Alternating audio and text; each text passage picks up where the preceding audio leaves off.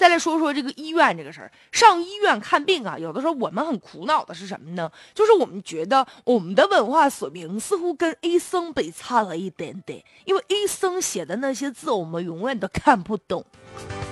哎，医生写的字儿呢，俗称叫做医书，据说有一个密电本儿。只有医院内部流传着这个密码本，别人看不懂。医生那字儿写的是龙飞凤舞啊，就跟什么草书啊、楷书啊、行书啊，就基本齐名了啊，叫医书。而且吧，最主要的就是药剂师能看明白。那开药吗？回头药剂师别给药给你拿错了。我们有时候就不明白，说亲爱的大夫们，就你们都已经博士了，是吧？这是硕士毕业了，那你们的字为什么不能练一练呢？还有就是，是不是担心呢？啊，给我们开完的药，你们写龙飞凤舞的，让我们看不明白，所以这样一来就防止我们出去买药去，就增加医院的收入啊啊！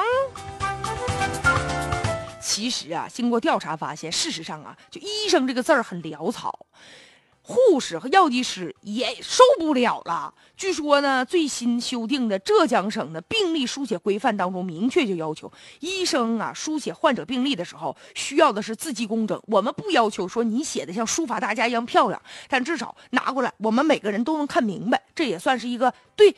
小学六年级的学生，我们都有基本上这个要求，是不是啊？病历啊，是病人的病情发展的演变的全过程的一个记录。万一真就是出现一些纠纷了，我们还得拿这个病历当做这个法律依据呢。但是就因为写的潦草，会带来很多不必要的麻烦。据说二零一四年北京法院就曾经啊就通报啊，说这个有个医生啊病历上的字儿啊太潦草了，然后呢医患双方对簿公堂的时候根本没有办法根据这个病历来断案，最后居然请来了。这个评估鉴定，然后把这个字儿鉴定出来了，才鉴定说医院确实存在问题，赔偿了病人四十多万元。而且吧，我跟你说，就这个医生写字儿乱这个事儿，不仅咱们国家，我跟你说，全世界几乎所有的患者都对医生啊这个糟糕的书法很有意见。据说，就欧美很多国家医生这个字儿也这样。美国有这个报告就显示说，美国每年由于医疗差错死亡的人数超过了因为高速公路交通事故、乳腺癌或者是艾滋病死亡的人数，所以在医疗错误当中，很多就是用药错误。那用药错误有一部分就是因为医生写的太乱套了哈，所以这个歪歪扭扭这个事儿也是。现在很多大夫也说说我们吧，如果一上午就看仨病人，我可以写的非常的好，但一上午我看四五十病人。